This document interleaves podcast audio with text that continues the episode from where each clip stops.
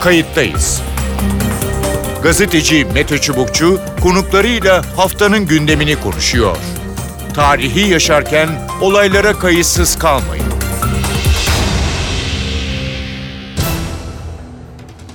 İyi günler bir kayıttayız programıyla daha karşınızdayız. Tarihe ışık tutmak ve olan biteni anlamak için önümüzdeki dakikalarda sizlerle birlikte olacağız. Ben Mete Çubukçu, editörümüz Sevan Kazancı. Ukrayna savaşı sürerken Rusya enerji kartına güveniyor. Moskova'nın kuzey yakın bir hattında gaz akışını durdurması Avrupa'da endişeyi arttırdı. Yaşlı kıtanın yöneticileri farklı coğrafyalarda arayışlara yöneldi. Rus lider Putin ise sürpriz bir öneride bulundu. Avrupa için Türkiye'de büyük bir doğal gaz merkezi kurabiliriz. Türkiye Avrupa için en güvenli güzergah dedi. Cumhurbaşkanı Erdoğan, bakanlarımıza müşterek çalışma yapmaları talimatını verdik. Uygun noktaya dağıtım merkezi kurulmuş olacak diye yanıt verdi. Bu nokta için Trakya'yı işaret etti. Ukrayna Savaşı'nda arabuluculuk konusunda ise iki tarafında Türkiye'ye güvendiğine dikkat çekti. Ankara-Moskova hattında hareketli günler kapıda. Kayıttayız da bu hafta doğal gaz merkezi olma projesini, Ankara'nın ara buluculuk girişimlerini ve Batı'nın muhtemel tavrını konuşacağız. İki konuğumuz olacak. Kayıttayız'ın konuğu Arif Aktürk. Arif Aktürk eski BOTAŞ Daire Başkanı ve enerji uzmanı. Hoş geldiniz programımıza. Hoş bulduk. İyi yayınlar diliyorum. Çok teşekkürler. Arif Bey ne dersiniz? Ee, son e, birkaç gündür e, sürpriz bir gelişme ya da sürpriz bir açıklama. Bilmiyorum belki siz kendi kanallarınızdan haberdardınız ama e, Rusya'nın Türkiye'ye, e, Moskova'nın Ankara'ya e, yeni bir e, önerisi. E, yani gazı Türkiye üzerinden yeni bir şeyle hatla ya da mevcut hat üzerinden e, göndermek. E, ne dersiniz? Yani Rusya'nın bu fikri nereden çıktı? Gerekçesi ne olabilir? İsterseniz oradan başlayalım. Şimdi önce Moskova'daki enerji zirvesinde Putin bir açıklama yaptı.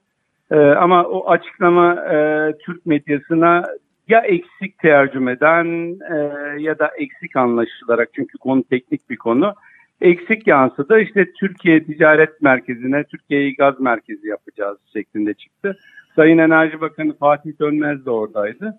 Ondan sonra hatta Fatih Dönmez de bir e, açıklama yapmamış, değerlendireceğiz demiş. Sonra Putin işte şeye gitti, Kazakistan'a gitti. Oradan benzer açıklamalar yaptı. E, dün de medyada tartışılıyordu. Fakat bugünkü e, Sayın Cumhurbaşkanı'nın açıklamalarından iş daha böyle biraz daha açıklığa kavuştu. Hı hı. Şimdi e, bizim aslında 20 yıldır böyle tutkulu bir şekilde biz gaz ticaret merkezi olalım, gaz borsasını tesis edelim diye tartıştığımız bir hedefimiz var. Hı. Ama bu hedefi tartışırken biz ev ödevlerimizi de yerine getirmedik. E, artı e, gaz borsasına ya da ticaret merkezine aykırı uygulamalar da yaptık. Bu Nabucco projesiyle başladı. TANAP'la devam etti ve Türk Akım 2 ile de yine devam etti. Şimdi dinleyenler kolay anlasın diye şöyle bir örnek vereyim. Ortaokul lisede havuz problemleri vardır. Hı hı. Türkiye sistemine bir havuz gibi düşünün. Bu havuzda yukarıdan 10-15 noktadan su akıyor. Bu e, akan suyun tedarikçileri farklı farklı tedarikçiler. Kaynakları da farklı farklı kaynaklar. Aşağıda da bunu tüketen yine muslukçuklar var. İşte elektrik santralleri, sanayi tesisleri, konutlar gibi. Hı hı. Ve bunun ötesinde de yine bir boru ya da borular silsilesi var. Diğer pazara yani diğer havuzda Avrupa havuzuna giden bir pazar var. Eğer siz bu havuza engelsiz bir şekilde hukuki, ticari ve teknik engel olmadan bir şekilde bu gazı akıtabilirseniz burada ticaret alıcılarla satıcılar arasında yine altını çiziyorum engelsiz olarak çalışırsa burada bir fiyat endeksi, bir e, fiyat kilometre taşı oluşturabilirsiniz. Tabii bu nasıl ki e, Hollanda'nın TTF'de yaptığı gibi, e, Amerika'daki Henry Hub gibi, İngiltere'deki MBP gibi. Ama bunun için başta hukuki engeliniz olmayacak. İkinci zor, e, zorunluluk fiyatın kendi dengesinde oluşması lazım. Ekonomi 101 kitaplarında öğretildiği gibi arz ve talebin kesiştiği noktada oluşan fiyat gösterge fiyattır. Ama dışarıdan müdahale olursa bu kesişme olmaz ve o sonsuza gider. Onun için fiyatlara müdahalenin olmadığı bir ortam gerekiyor. Bu da bir ticari engel. Üçüncü engel ise teknik engel bu çözülmesi en kolay engel. Ee, teknik yatırımları, kapasite kısıtlarını ortadan kaldıracaksınız. Daha rahat anlaşılması için dinleyenlerin bir pazar yeri düşünün. Domates, biber satılıyor semtinizdeki pazar yeri. Buraya gelen domatesin, biberin engelsiz şekilde üreticiden gelmesi lazım. Sizin de alıcı olarak engelsiz bir şekilde o pazar yerine girip domatesinizi, biberinizi almanız lazım. Eğer pazar yerinin içinden kamyonla birisi pazar yerine uğramadan, malını indirmeden başka pazar yerine götürüyorsa ki bizim TANAP'ta öyle oldu, Türk Akım 2'de öyle oldu. Bunun e, ticaret merkezine verdiği zarar olur. Yani siz o e, domatesi ya da salatalığınızı bakarsınız kamyon geçer gider. Kolay anlaşılması için böyle anlatayım size analoji kurmak için. Hı hı. Şimdi e, biz e, yıllardır da böyle tutkulu bir şekilde ticaret merkezinde olacağız derken Türk Akım 2'yi de TANAP'ı hükümetler arası anlaşmalar yaptık. Türkiye Büyük Millet Meclisi'nin onayından geçirdik ve anayasanın 90. maddesine göre uluslararası anlaşma statüsünde anayasaya aykırılığı bile tartışılmayacak şekilde onun e, şemsiyesi altına aldık. Bu aslında bizim e, hub olma, ticaret merkezi olma hedefimize e, engel bir durumdu.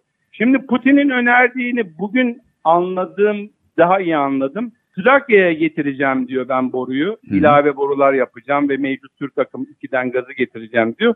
Bulgaristan sınırında ben bu gazı Avrupalı tüketicilere satacağım diyor.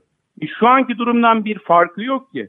Orada yine tek bir satıcı Gazprom monopol durumda.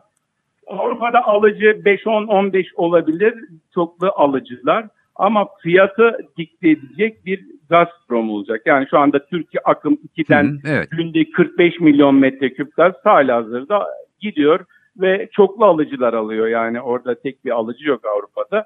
Şu anki durumun devamı. Şimdi ilave boru hatları yapabilirler mi o ayrı bir tartışma konusu.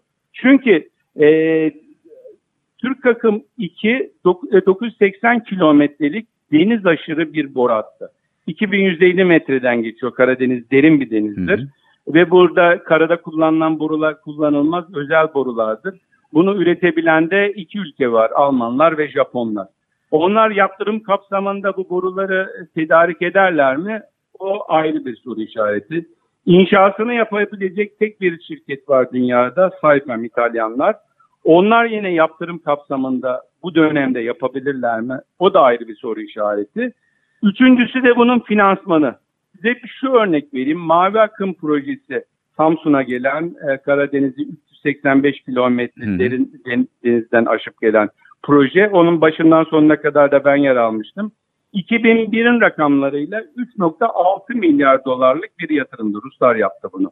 Şimdi Türk akım e, projesi 9 milyar dolardı. Şu dönemde Ukrayna ile savaşın boyutunun büyüdüğü bir dönemde, petrol fiyatları da gerilemeye başladığı bir dönemde öz kaynakla Rusların bunu yapabilecekleri konusunda da şüpheliyim. Evet.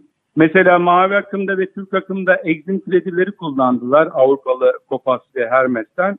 Şu anda Exim kredileri bulma imkanları yok diye Yok, düşünüyorum evet. Dönemde. Dolayısıyla e, sadece gündemi belirleyebilme, e, Batı ittifakında, NATO ittifakında bir gedik aşabilme için şu anda e, Türkiye ile Rusya ilişkileri Hı hı. Batı ittifakının dışında farklı bir boyutta e, devam ediyor. Yapılmış bir öneri olarak değerlendiriyorum ben. Peki e, yani Rusların e, şu anda e, yani Avrupa'yla işte Kuzey Akım 2 zaten kullanılmıyor. Diğerinde işte bir takım Orada bir düzeltme yapayım. Kuzey Akım 2'nin sadece bir hattını patlattılar. Şu anda Avrupa istese Kuzey Akım 2'den yılda 55 milyar metreküp gaz alabilir. Tamam yani şu anda e, acaba Rusya'nın e, uzun bir vadede onları devre dışı bırakıp buraya düşeceği e, hat ile e, Avrupa'ya gaz ya da dünyanın başka yerlerine gaz e, iletme amacı olabilir mi? Bir kısım olabilir çünkü e, bu gaz sadece buradan oraya boru döşedimle olmuyor. Evet. Avrupa'nın kendi içindeki iletim kapasiteleri de burada önemli. Şimdi Kuzey Akım 2'nin ya da Kuzey Akım 1'in tüm kapasitesini Karadeniz'de döşemiş olsanız bile E, Bulgaristan'da öyle bir kapasite yok bu gazı Avrupa'ya taşıyacak. Daha ötesinde bir kapasite yok. Oralar Avrupa Birliği toprağı. E, Yani Avrupa Birliği'nde şu ortamda bu kapasite yatırımları yapılır mı? E, bence yapılmaz. E, yani e, oradan da bir kısıt var, kısıntı var. E, e, benim anladığım kadarıyla zaten daha uzun vadeli bir pro- proje. Bugünden yarına olacak bir şey değil. Yani belki tabii yani bu Rusya-Ukrayna savaşının bitmesi, Avrupa ile olan problemin devam ed- edip etmeyeceğini bilmiyoruz ambargoların. Daha uzun vadeli bir şey gibi geldi. Ne dersiniz? Uzun yani e, teorik olarak baktığımızda doğru uzun vadeli. Ama bunun bir de politik yansıması var. Bu saatten sonra Avrupa Birliği halen Rus gazını Hı hı. almaya devam edecek mi? Yani hedef olarak hep Rus gazını azaltalım, alternatifler arayalım diye e, konuşuluyor. E, eğer Avrupa Birliği ya da Avrupa halen Rus gazını yani Ukrayna olayı e, sulh ile sonuçlansa bile ben Rus gazını almaya devam edeceğim derse tabii ki olabilir. Anladım. Ama artık bence e, biraz da şartlar ve şekiller e, çok değişti. E, Avrupa'da bu konuda biraz daha bence yoğurdu üfleyerek içecektir diye düşünüyorum.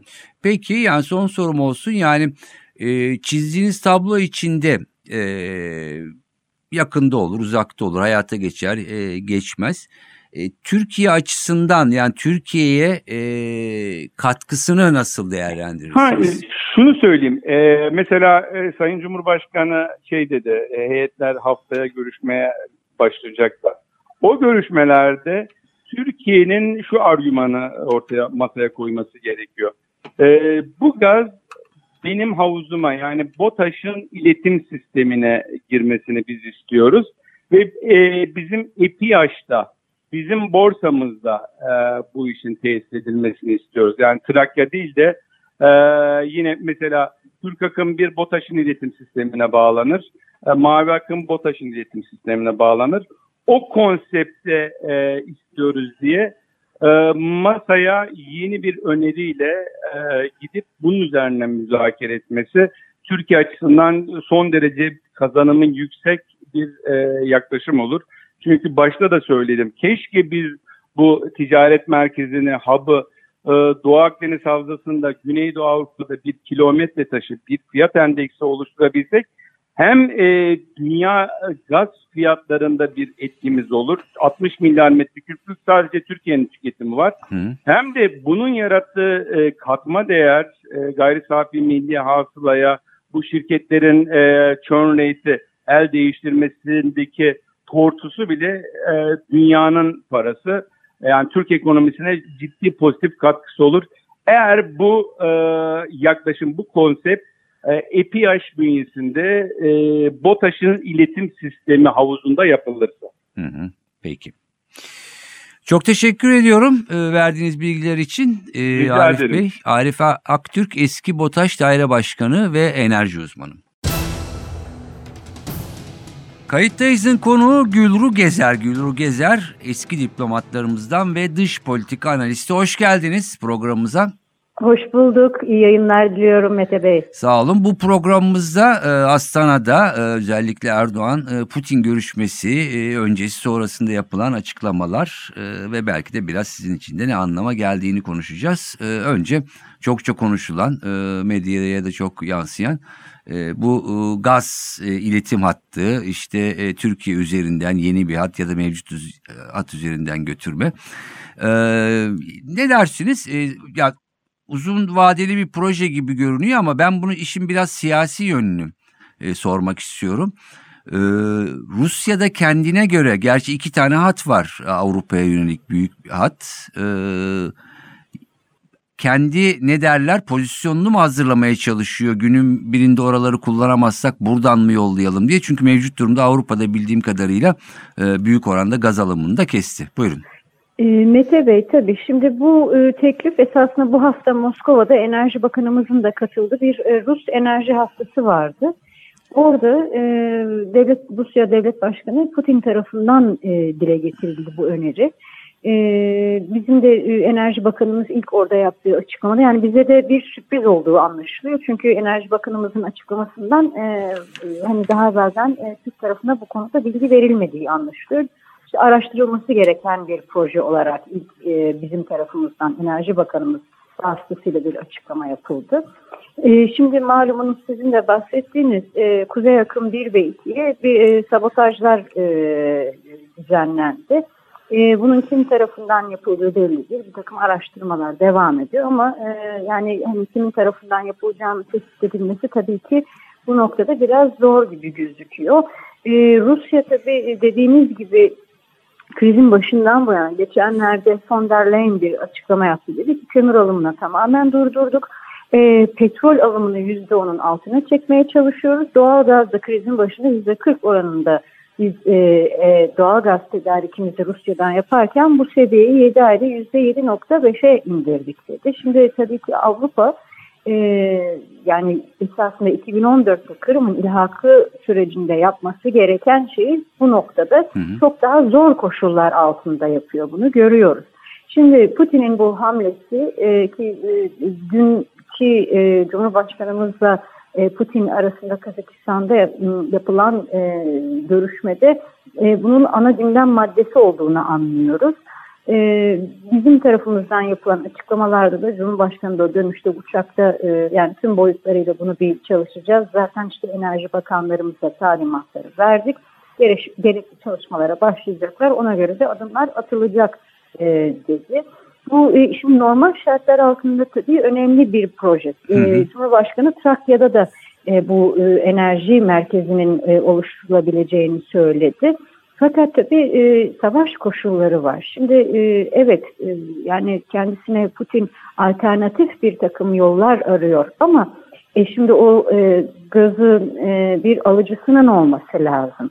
Hmm. Avrupa e, Rusya'dan e, bağını koparmaya çalıştığı bir noktada böyle e, bir e, gelişmenin bir kere fizibilitesine tabii ki bakmak lazım. Sizin de dediğiniz gibi uzun vadeli bir proje olacak. Zaten bugünden yarına olacak bir şey değil.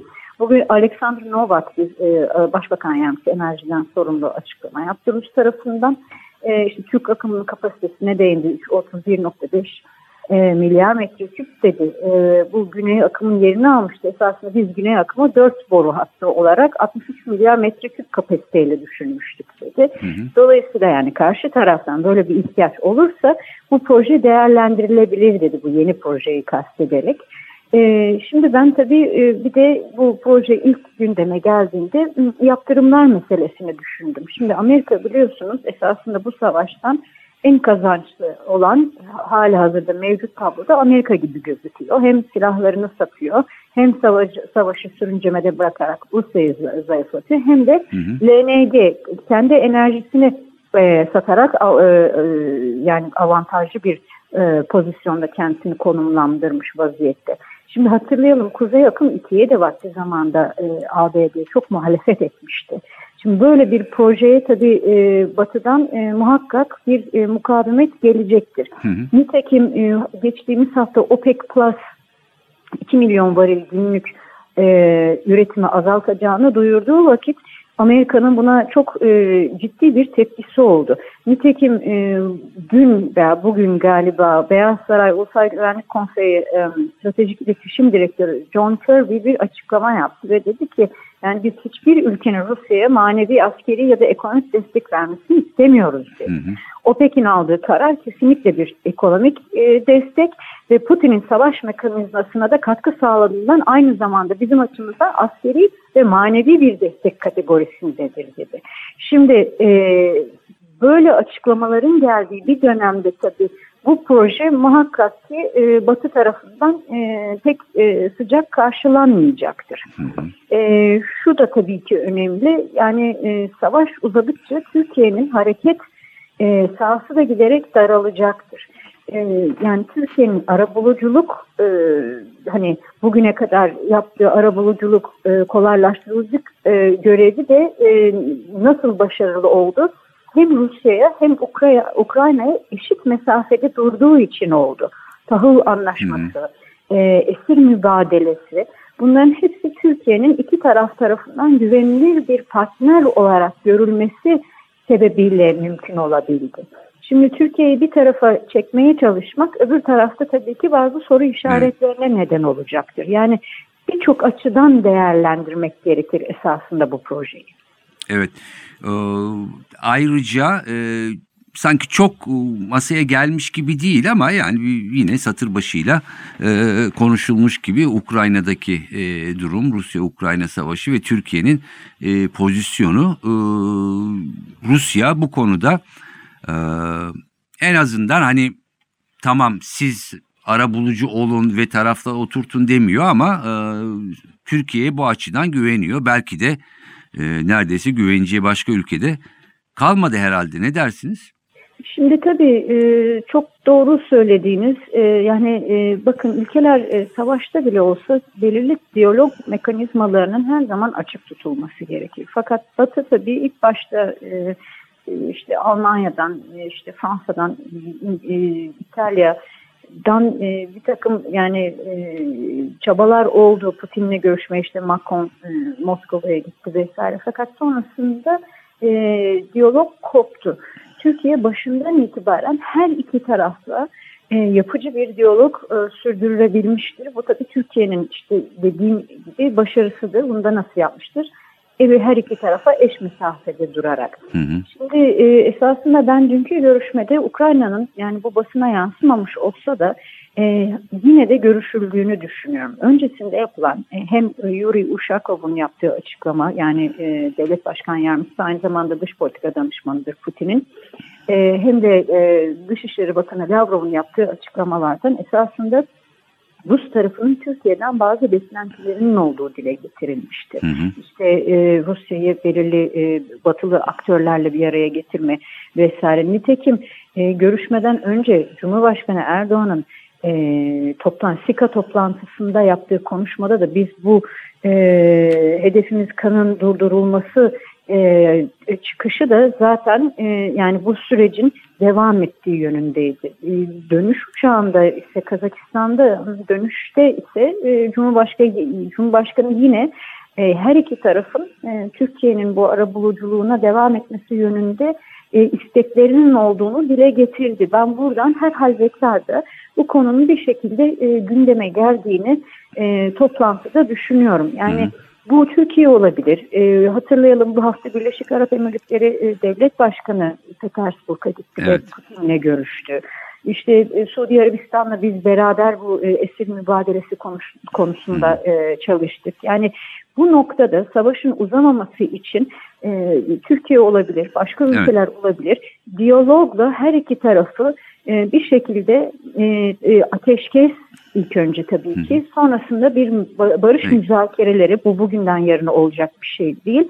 Ama masaya oturtmak için her türlü çaba sarf edilmelidir. Şimdi e, telefonuma e, çünkü bizim bir hattımız var e, dış haber servisimiz. E, Teoman arkadaşımız bu son dakikaları bize hep yolluyor. Şu anda size konuşurken Putin'in açıklamaları e, geldi. Şöyle diyor Erdoğan'a Ukrayna konusunda ara buluculuğu ve esir takasındaki rolünden dolayı müteşekkirim. Kiev müzakerelere hazır olduğunda ara buluculuk gerekecek. Ee, Biden'la görüşme ihtiyacı olduğunu düşünmüyorum diye son dakika açıklamaları bir iki dakika önce gelmiş telefonuma e, düştü. Ee, belli ki yani Amerika'yı hani şu anda biraz onlarla oturmak istiyor doğrudan masaya ama e, Kiev e, demiş topu oraya atmış onlar görüşmüyor gibisinden e, ve bir ara bulucu gerekecek. Bu ara, ara bulucu da tabii ki ya da ara buluculardan en önde gelinde Türkiye olacak gibi görünüyor. Ne dersiniz? Evet işte e, esasında Mete Bey Putin'in yaptığı açıklama da bizim e, deminden beri konuştuğumuz hususları teyit eder nitelikte. Yani ben e, bu noktada Putin hem içeride hem dışarıda çok sıkıştığı için e, savaşı e, daha fazla e, sürdürmek istediğini düşünmüyorum. E, yani ciddi anlamda e, iktisadi alanda, e, uluslararası e, arenada e, yalnızlaşıyor e, Rusya ve giderek e, zor bir e, duruma düşüyor. Ama tabii burada hatırlayalım geçtiğimiz hafta e, ve ondan önceki hafta Zelenski bir kararname imzalamıştı bu e, evet. sürecinden sonra ve e, Putin'le hiçbir surette müzakere edilmeyecek diye. Hı hı. Şimdi e, tabii Putin'in açıklamasında işte Ukrayna isterse deniliyor ama şimdi Ukrayna ne zaman mas müzakere masasına e, otur oturacaktır? Batı arkasından desteği çektiğinde Batı derken de bilhassa tabii ki ABD ve Birleşik Krallığı kastediyor. Evet.